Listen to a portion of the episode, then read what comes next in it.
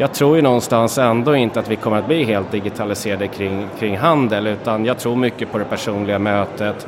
Jag tror bara att man behöver tänka om lite grann.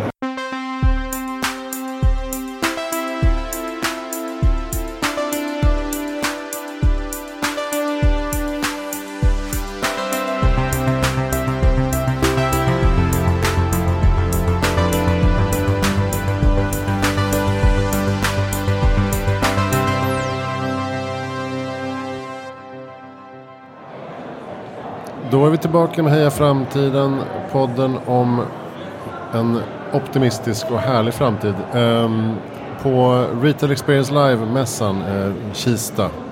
Nu sitter jag här med Niklas Jakobsson. Välkommen till Heja Framtiden. Tackar, tackar. Är du grundare och VD för uh, Suteki?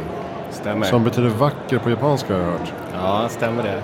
Och vi, vi vet att det är så. Det betyder inte liksom, rismjöl eller någonting. Det är så att eh, vi har en del eh, kunder sedan tidigare. Jag var med och arrangerade, eller grundade Nordiska arkitekturmässan. Eh, det var en del, vi hade en del japanska arkitekter som föreläste och eh, besökare från Japan och redan då så fastnade vi för Suteki. Just för att det betyder vacker så det, det är bekräftat och Ja, just det. Det var säkerställt. bra. Vet du, ni, er monter ligger ju precis här där jag sitter och sänder eh, på dagarna. Och ehm, det ni tar med hit är ju framförallt olika typer av hologramlösningar för butiksinredning. Ja, stämmer. berätta vad, vad är det ni presenterar här? Här på eh, mässan idag så har vi tagit med oss eh, fyra stycken olika holografiska hårdvaruprodukter.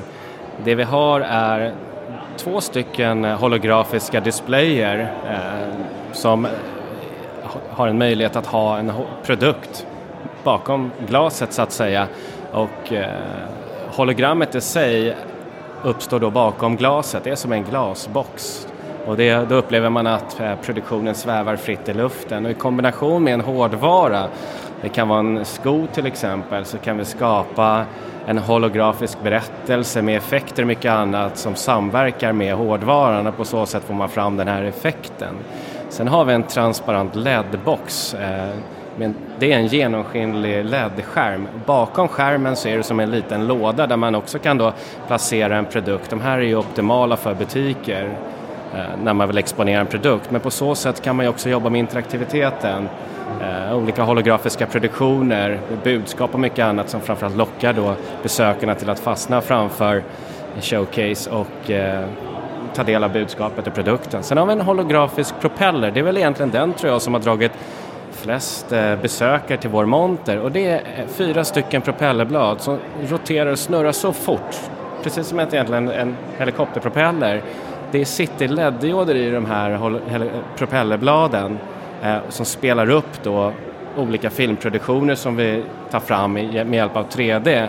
Och när propellerbladet spinner och snurrar så fort så upplever man att produktionen svävar fritt i luften för man ser ju inte propellerbladen. Är det det som är holospin? Det är som en holospin, det är våran holospin, det är produktnamnet på den, stämmer det? Just det.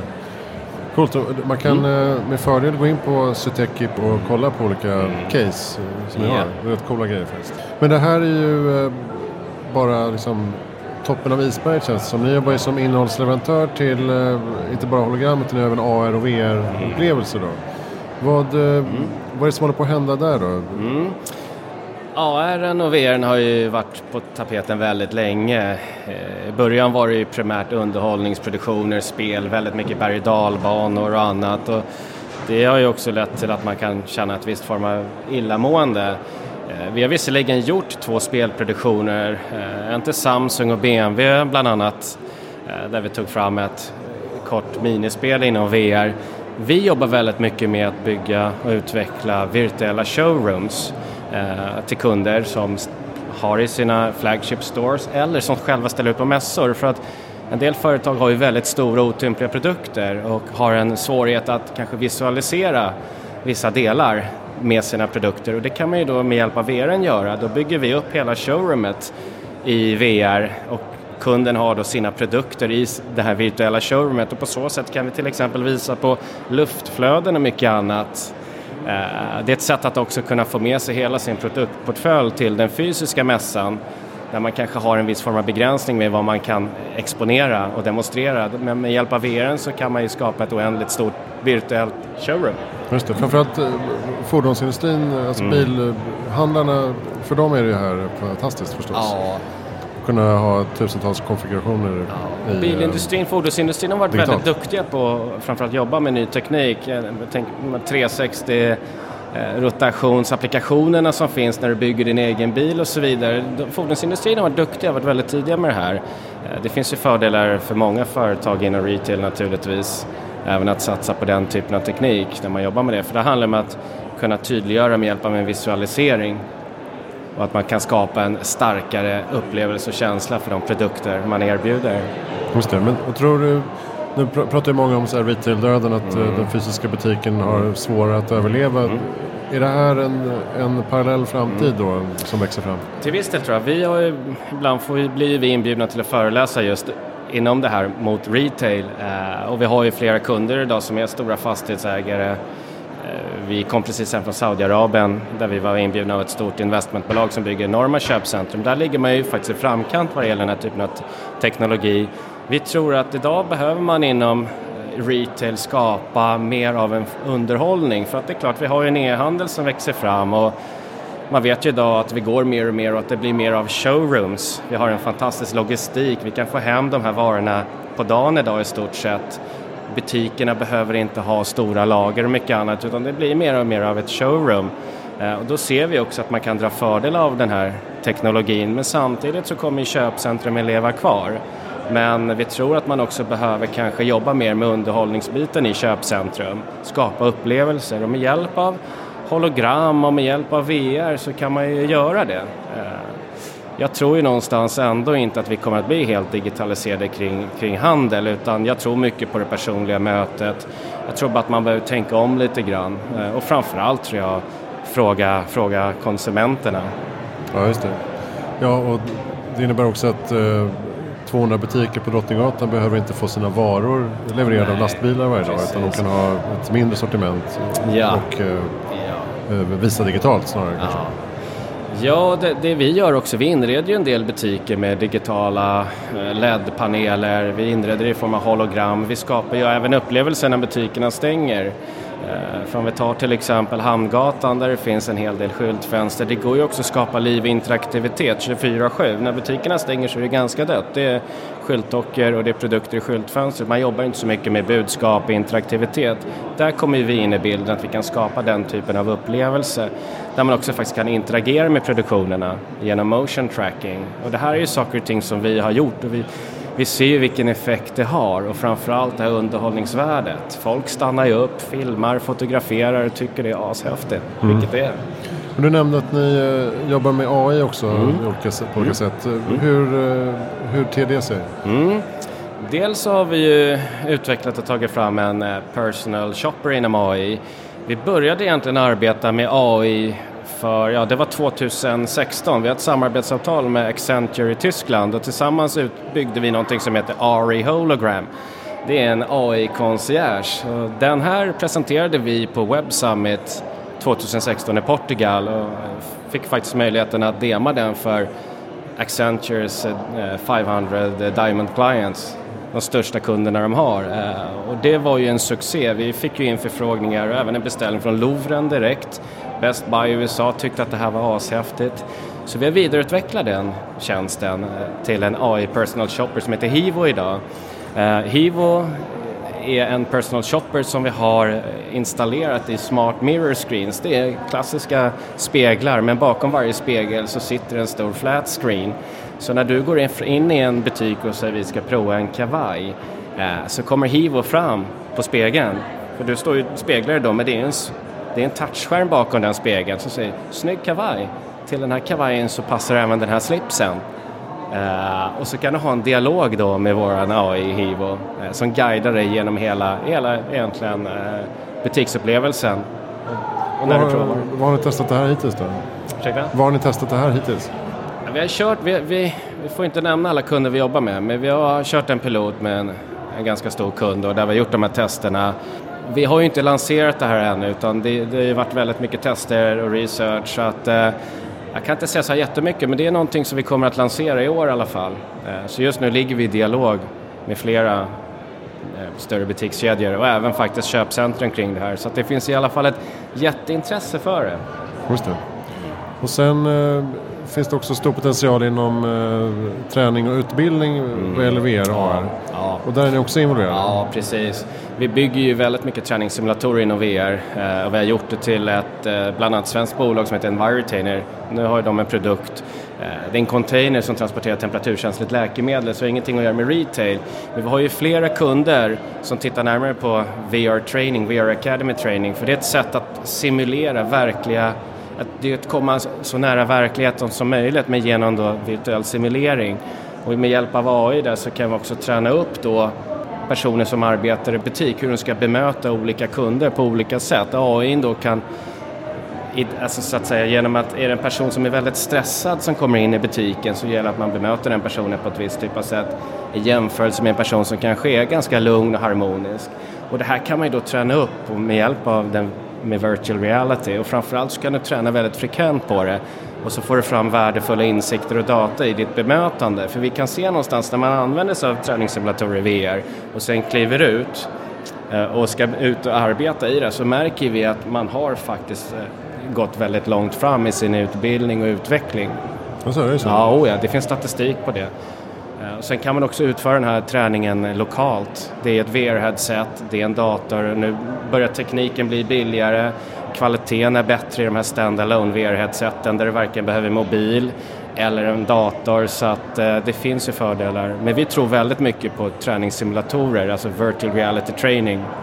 Just det, och ni är även då eh, för flygbolag till exempel, mm. Eh, brandsäkerhet, sådana saker? Ja, exakt. Vi sitter med ett, ett advisory body i IATA som är flygindustrins branschorganisation, så vi är nere i Genève ibland. Vi har ett uppdrag där vi ska ta fram en global standard för flygindustrin över hur de ska arbeta med virtual reality, då, academy training.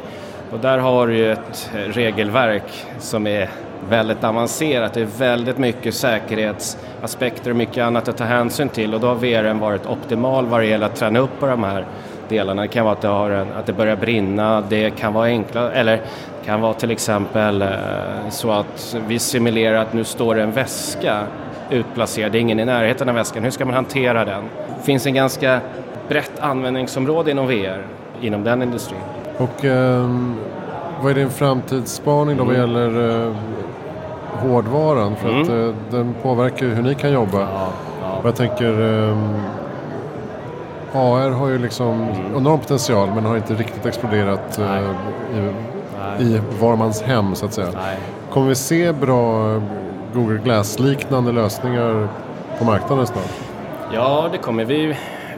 Vi brukar ju få testa de här nya headseten eftersom att vi utvecklar det och tekniken innan den lanseras och släpps på marknaden och mycket också för att vi ska anpassa våra produktioner och mycket annat och sen lämnar vi feedback utefter vad vi tycker kring, kring de här hårdvarulösningarna. Men vi ser ju att, att hårdvaran blir ju mer och mer slimmad. Om vi bara tar mobiltelefonen till exempel och Ericsson Hotline, hur mobilen en gång i tiden såg ut, så tittar vi på hur telefonerna ser ut idag. Så, så att utvecklingen går ju åt rätt håll eh, och jag tror att det är livsviktigt också. Dels att man kan få ner priserna, för hårdvaran kostar ju fortfarande ganska många kronor om du ska ha ett bra eh, VR-headset. Sen måste du drifta VR-headsetet med en väldigt bra data med en hög, hög prestanda.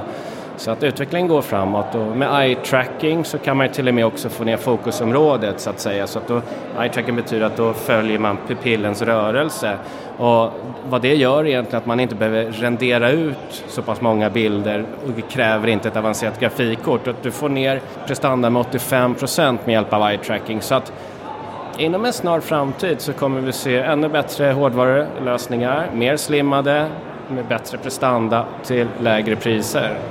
Och då krävs det att eh, ni som mjukvaruleverantörer mm. eller innehållsleverantörer också oh ja. har innehåll tillräckligt så att det blir relevant. Precis, och det vi kan märka idag, eftersom att vi brukar även vara med våra kunder på mässor runt om, då får vi möjligheten att ställa frågor och komma i kontakt med alla mässbesökare. Många som har en dålig upplevelse av virtual reality eller augmented reality har det inte på grund av hårdvaran utan på kvaliteten på produktionerna. Jag brukar göra en liten jämförelse, lite grann som om man köper en 4K-TV, den bästa premium-TV på marknaden. Men om du inte har ett bra utbud av underhållning så tycker du inte att upplevelsen är bra vissa som har varit skeptiska till VR när vi är ute på mässor så säger att jag har testat det där, det är inget bra. Du kan säga, men prova den här produktionen vi har gjort, då har de en helt annan upplevelse för det är hög kvalitet. Så att det är egentligen produktionerna man ska gå in och eh, bedöma och inte hårdvara. Men man generaliserar ju, då dömer man ju gärna ut tekniken om man har en dålig upplevelse. Ja, just det. Det är ju så. Ja, det är risk. Vet du, och vad är din bakgrund? Hur kom du in på det här spåret? Ja, min bakgrund egentligen i grund och botten är jag pluggar ledarskap, grupputveckling, började tidigt jobba med ungdomar ute i förorter men har alltid haft ett extremt teknikintresse. Sen är jag ju fotbollstränare sedan många år tillbaka så att jag kommer ju från ledarskapssidan. Var på IDG under IT-bubblan och jobbade som marknads och säljansvarig, startade ett affärsområde. Eh, sen eh, tog jag in riskkapital och startade faktiskt ett bolag som jobbar med virtual events. Där började jag mer i högre utsträckning komma i kontakt med 3D. Eh, och sen av en slump var jag som på konsult på ett stort förlag och där träffade jag Chris Andersson, min eh, kompanjon, och tillsammans så startade det här. Eh, så att jag har ju till viss del en teknikbakgrund med väldigt mycket inom ledarskap, marknadsföring och försäljning också. Och det här bolaget Suteki som vi jobbar med nu, det, vi tycker ju att det här är skitroligt. Det är ju lite grann av vår hobby. Vi älskar det vi gör och framförallt så får man ta del av våra kunders upplevelser och det gör ju det hela bara så mycket roligare. Och få vara med och skapa hologram som faktiskt engagerar och som folk verkligen tycker, alltså det, det påverkar en emotionellt det man ser. Och det är ju superroligt. Verkligen. Ehm, bra, mm. tack snälla Niklas Jakobsson. Ja, tack själv. Med Suteki. Kolla in Suteki för uh, roliga case. På, man kan använda hologram, VR, AR och så vidare. Uh, Heja Framtiden rullar vidare på Retail Experience Live, Kistamässan. Um, jag heter Christian von Essen. Kolla in hejaframtiden.se.